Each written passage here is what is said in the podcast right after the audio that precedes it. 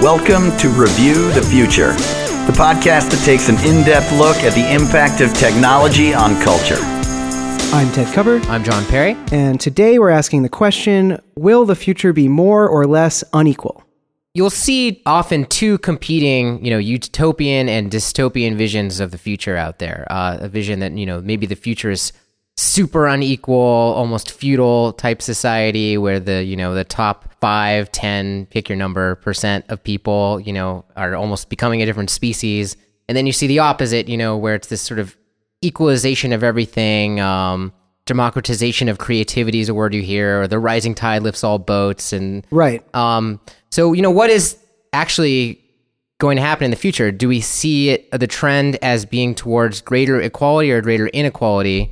And um, I mean, my first thought is obviously you might have guessed that's a little bit of a too simple way to look at it because it matters like what are we measuring here, right? What's the what's the resource that you're talking about? And I think some resources are likely to lead to great inequality and some are likely to maybe lead inevitably to greater equality. But I think that's a property of, of the actual specific resource that you're talking about.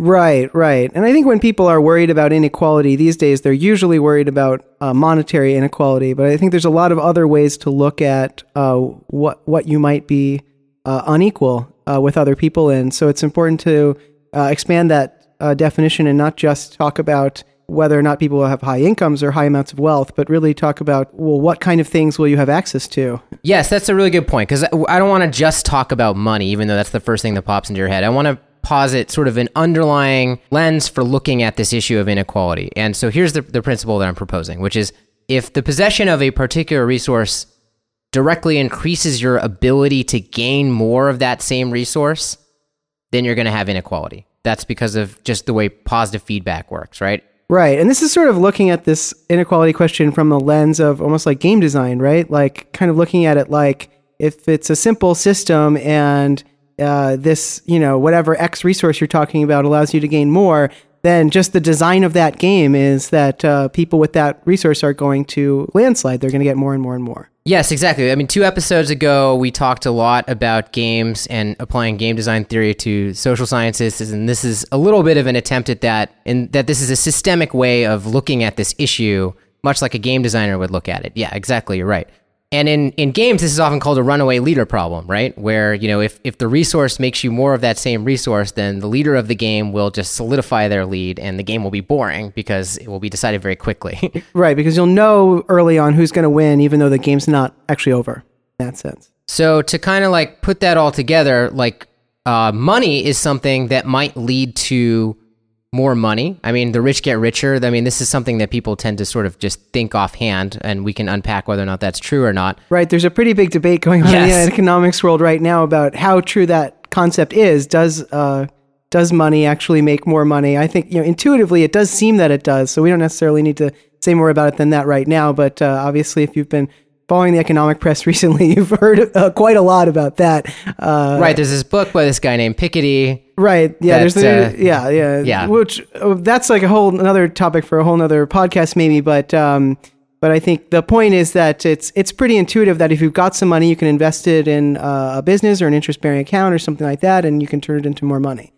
yeah, Um, money pretty allo- directly. Money allows you to do almost everything in our system, right? It allows you to buy better education and skills for yourself. It allows you to buy access to places and to better connections. It allows you to invest it directly and possibly make more money. So, money, uh, we're not going to go into all the economic details, but money is a top of the list as a candidate for something that would naturally possibly lead to inequality through this mechanism of more money making you more money. Right, because it has a high chance of having a positive feedback loop, basically, and uh, the more money you have, you have a re- reasonably high chance of of being able to turn that into even more money. But it's it's not the only thing that has that property, right? So another thing that has that property is fame. And we've talked on this podcast before about the superstar effect. And this is how I would describe the superstar effect works, which is that the more fame you have, the more fame you can acquire. The more people know about you, the more they spread you. Like fame self perpetuates in that way. It's a resource that generates more of itself. Right, and well, right, and and to the extent that fame is people talking about you, when people are listening to you because you're already famous, you can get them to talk about you even more. So yeah, you can see how fame uh, is uh, self compounding in that same way. And so, yeah, there's a lot of talk today about these superstar effects. Just to review that really quickly, where in any given field, right?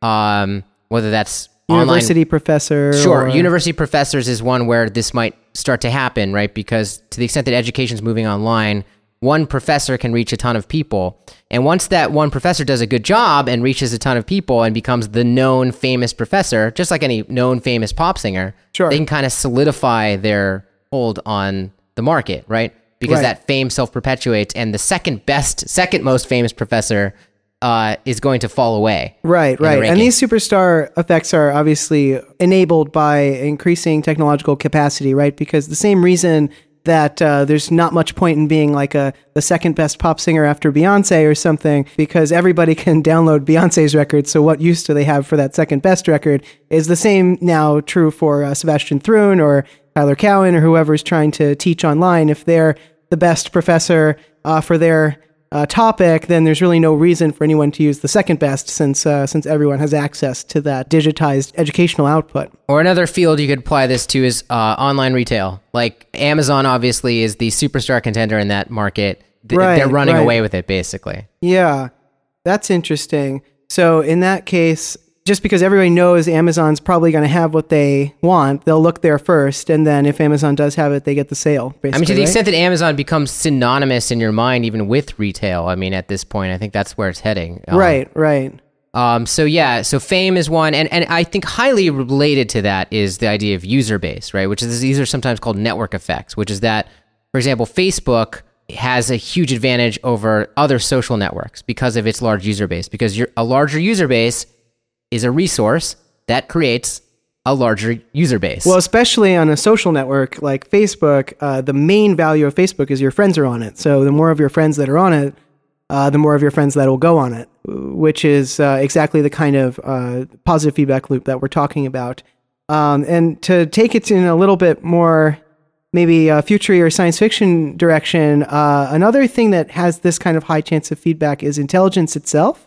Yes, And of course, you can think about that in, in today's terms, like on the order of a smart person can hire another smart person. You can make a cabal of smart people. or smart even people. earlier on, like this. uh, You know where it actually happens is I think like in elementary school when the smarter kids get put into the smarter kids class, Right. and then into the smarter track, Right. right, And then they're learning things that the other kids aren't learning. So now they're really ahead of the other kids. They don't just have maybe a little more natural ability. and the remedial class often never catches up. Right. The remedial class is often, at least in our society, much more about discipline than it is about learning anything. And that can ripple outwards from there. You right, know? right. yeah. I mean, I, I'm no expert on that. I don't have numbers handy, but it wouldn't surprise me in the least if uh, if that uh, you know had long term effects on the students who who go through there. Uh, but you can think you can easily take this to also like a more science fiction place and say as we start to uh, get more capital substitution for labor in the realm of intelligence, that is to say, as more and more AI comes online, uh, even narrow AIs uh, of various kinds, uh, that you're going to be able to use uh, that machine intelligence to gather more machine intelligence. Um, Exactly. So if, at the moment that, or you know, we've talked before about theoretical smart drugs that work, right? Sure. Now uh, it depends again how expensive those are, right? But if you have uh, expensive ways to increase your intelligence, um, then the first people that use those will be better at acquiring more intelligence, and, and then you could have a well, they'll be able to use their new intelligence to come up with a cheaper way to acquire yet more intelligence. Exactly. Right? Uh, or a good way of just acquiring a whole bunch of money and then blowing all that on intelligence, which might be the better strategy too. I mean, uh, these intelligences would be able to to judge that and, Yeah, and figure it intelligence out. is a tough one because it's hard to imagine. This, you really can't imagine someone smarter than yourself. So, uh, but uh, yeah, I mean, this is another area where positive feedback loops could drive greater inequality in the future. So that's four things we talked about. We talked about money. Uh, we talked about uh, fame. Fame, Uh, network effects or user base, and Yeah. also we talked about intelligence. So those four things: money, fame, uh, user base, and and intelligence are all places I think we should expect to see higher inequality in the future. But they're not the only uh, resources out there. So that might sound really dire and dystopian, but I think there's a, there's some other things to think about here. Um, well, and just for one moment too, I want to before we move on. Like, I think we're definitely going to see higher. Well, definitely. I should never say definitely about the future, but uh, for fame and for user base, right? I think those are. I want to make the point that those are positional goods, right? You just have to have more of that than someone else. Right, so right. That will definitely tend towards inequality. Now, money is weird because money only is a means to get other stuff. So if money, it's we've talked about before, Right. money was less important in the future for some reason, then maybe Right. that would. Uh, That might be a defeater of this because um, it would reduce people's desire to acquire vast amounts of money if there were fewer things that they could uh, use to to get with it. but then that's less likely to be true of capital like land and stuff. So you know, Right. Well, as long as we continue to have a society that's based on the idea of money being the medium of exchange, I think we're likely to see money uh, fall into this this feedback loop. Now, as many people have talked about, uh, money is societally overdetermined, so we could fix inequality in money with, say, taxes, for example. There's other ways. To, Sure. to fix inequality of money, even if it's true that it naturally tends toward that, because we have a society and we can choose to do things like that.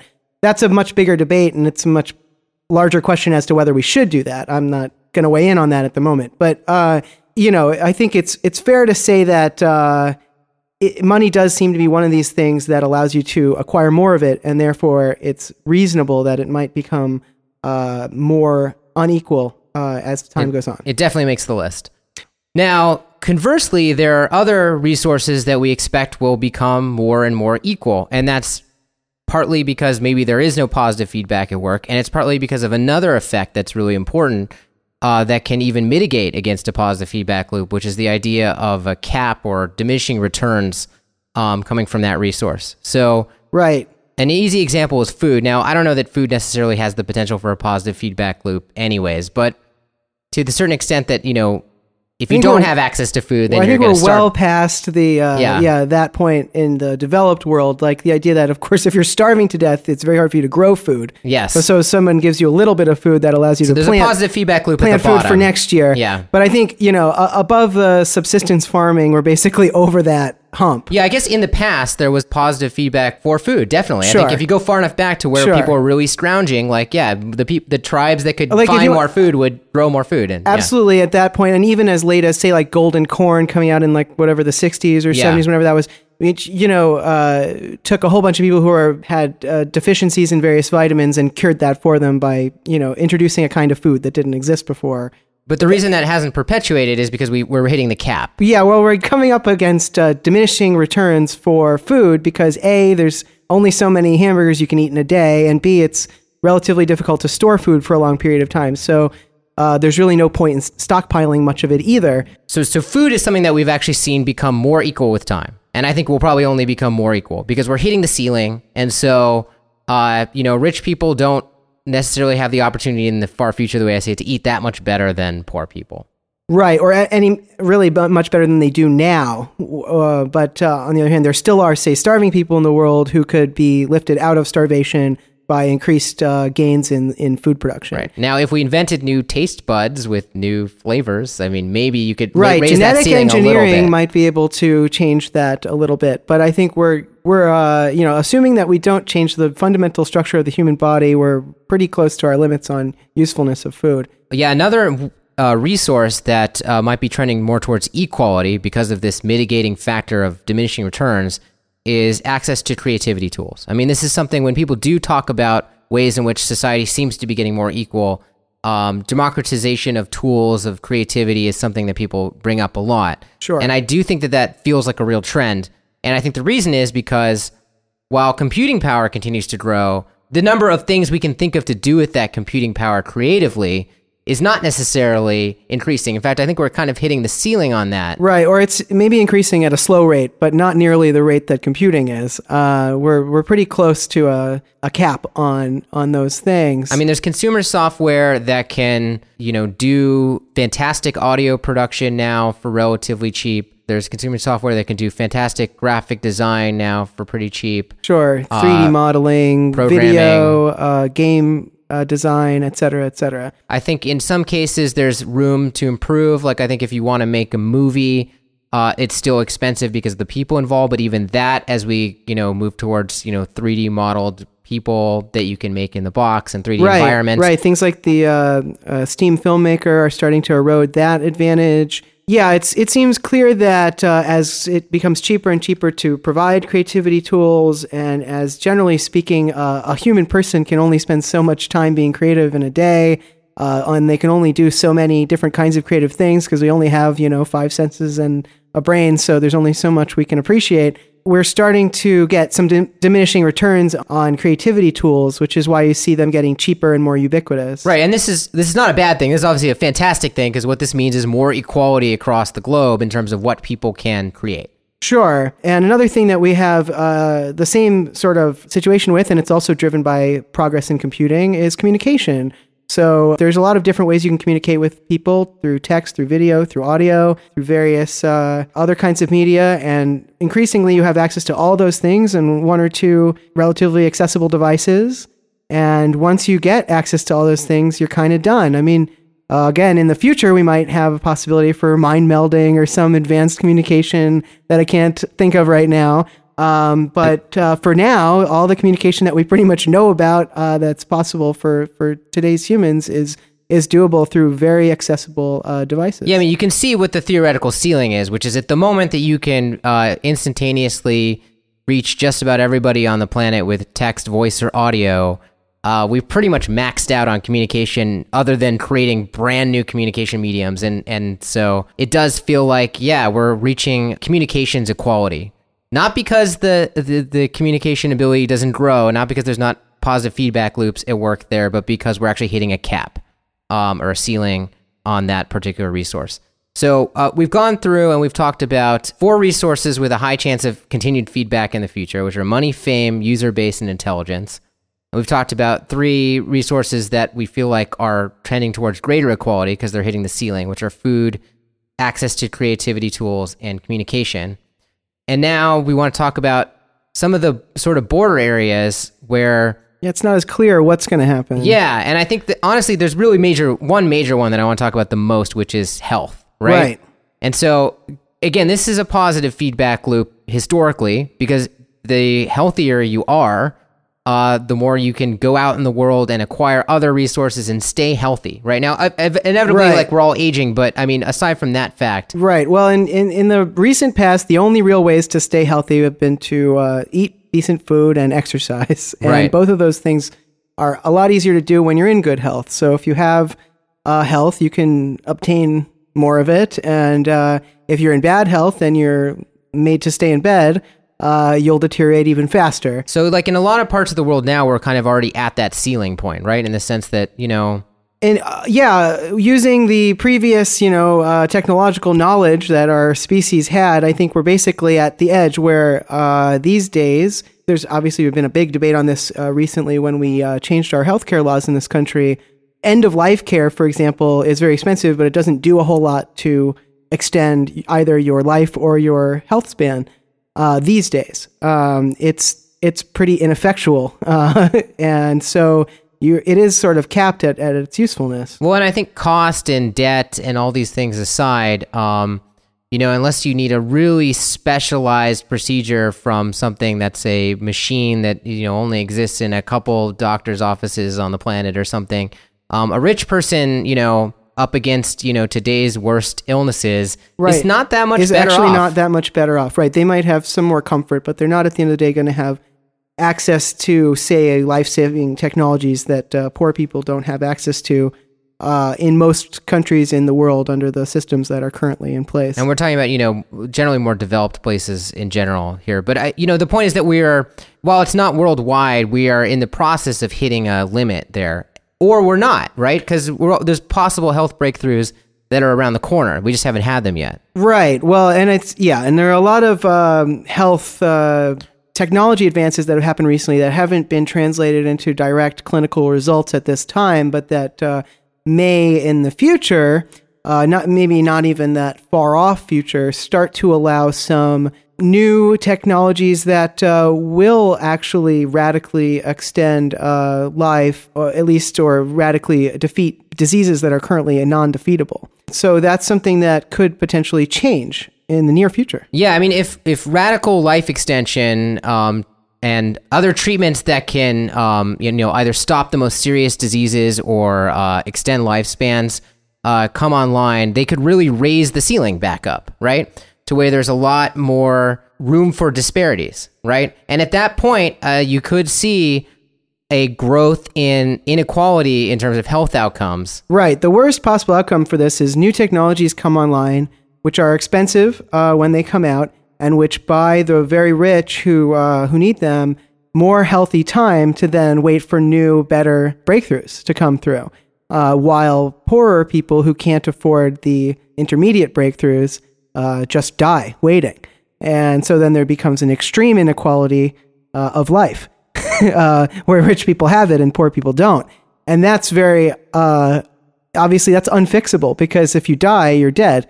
Well, and also like the the point again that you know the healthier you are, the more you're going to go out there and make the money to pay for these expensive treatments. So again, your greater Sure. health is breeding greater health in that Sure, sense. sure. Through uh, assuming this is all uh, mediated through money in the same way, then yeah, then that that continues.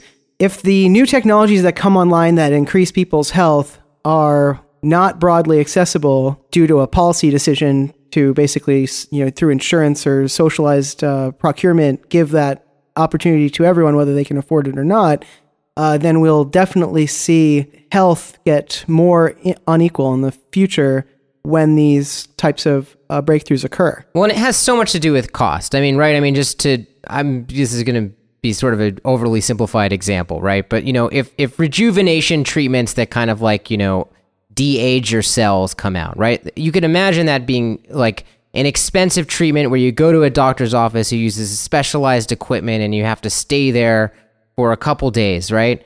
And that's going to be very expensive and that's going to be something that wealthier people can afford that's not going to be distributed super equally at least at first. But you could also imagine that the requisite breakthrough is just some sort of pill you can take that can be 3D printed at home and that's going to have a much more equal distribution. Right, or so, an injection of a small amount of self-replicating nanocytes that you uh, that then you know recreate themselves in your body and do all the genetic reprogramming that you need done uh, over the course of some period of time. Which in that case, maybe we can just sort of buy that in bulk and give it to everyone. Um, either the insurance company does that, or the government does, or or whatever.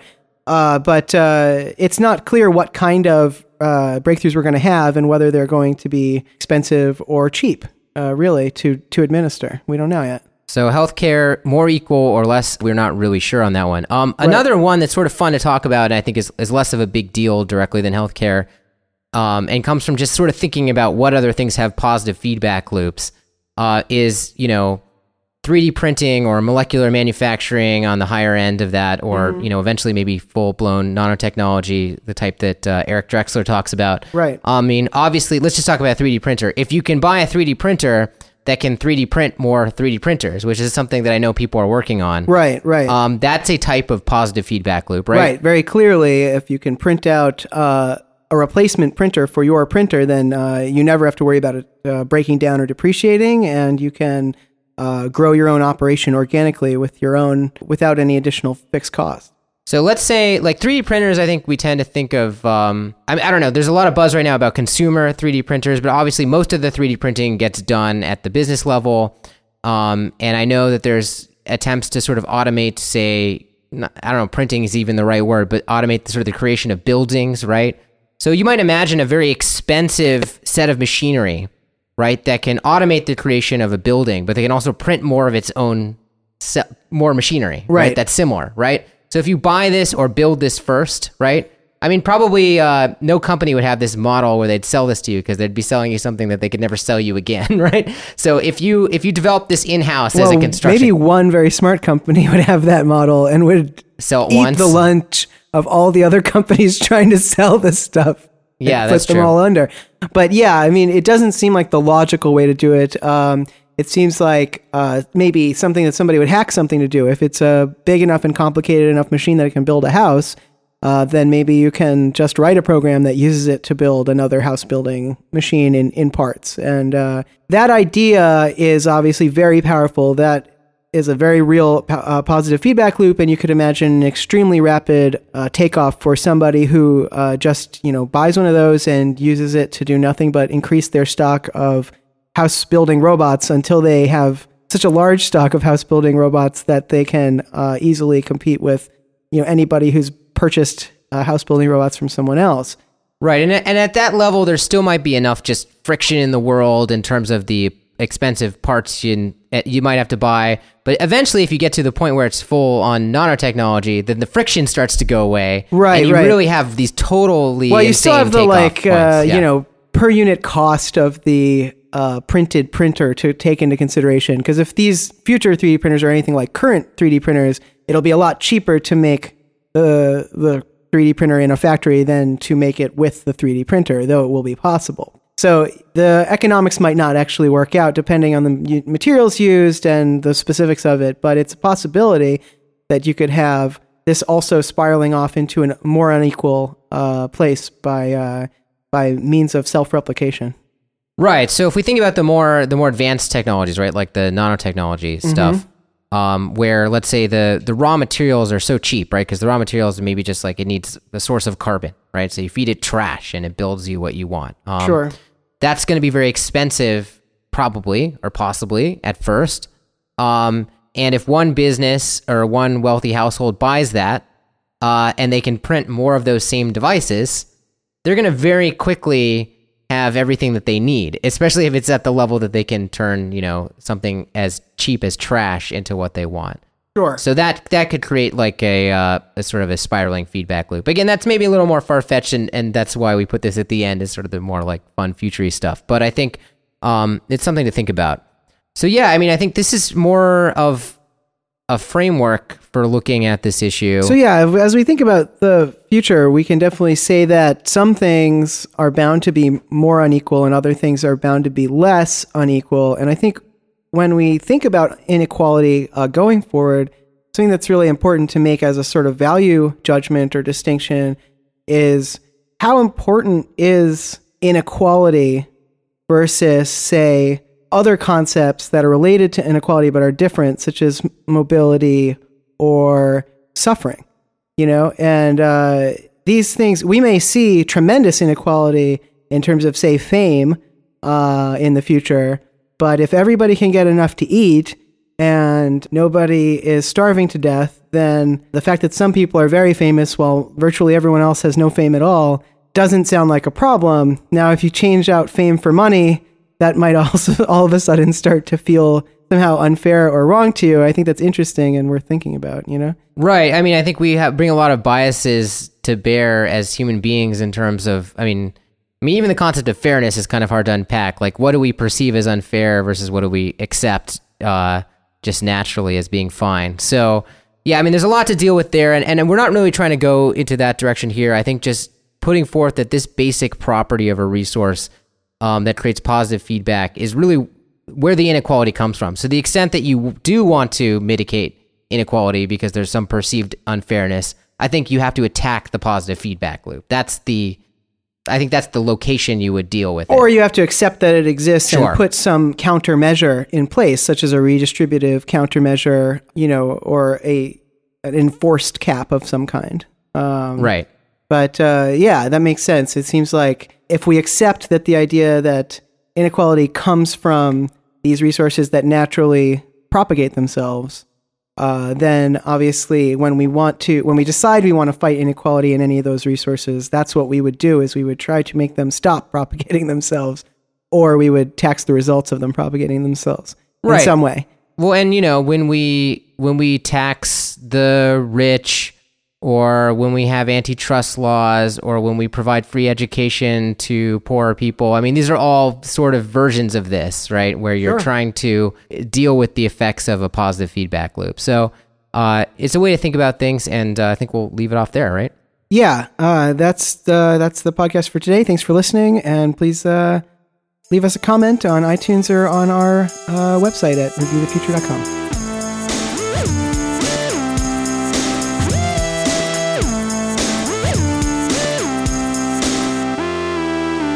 To subscribe or leave a comment on this episode, please visit reviewthefuture.com. You can also send emails to feedback at reviewthefuture.com. Thanks for listening.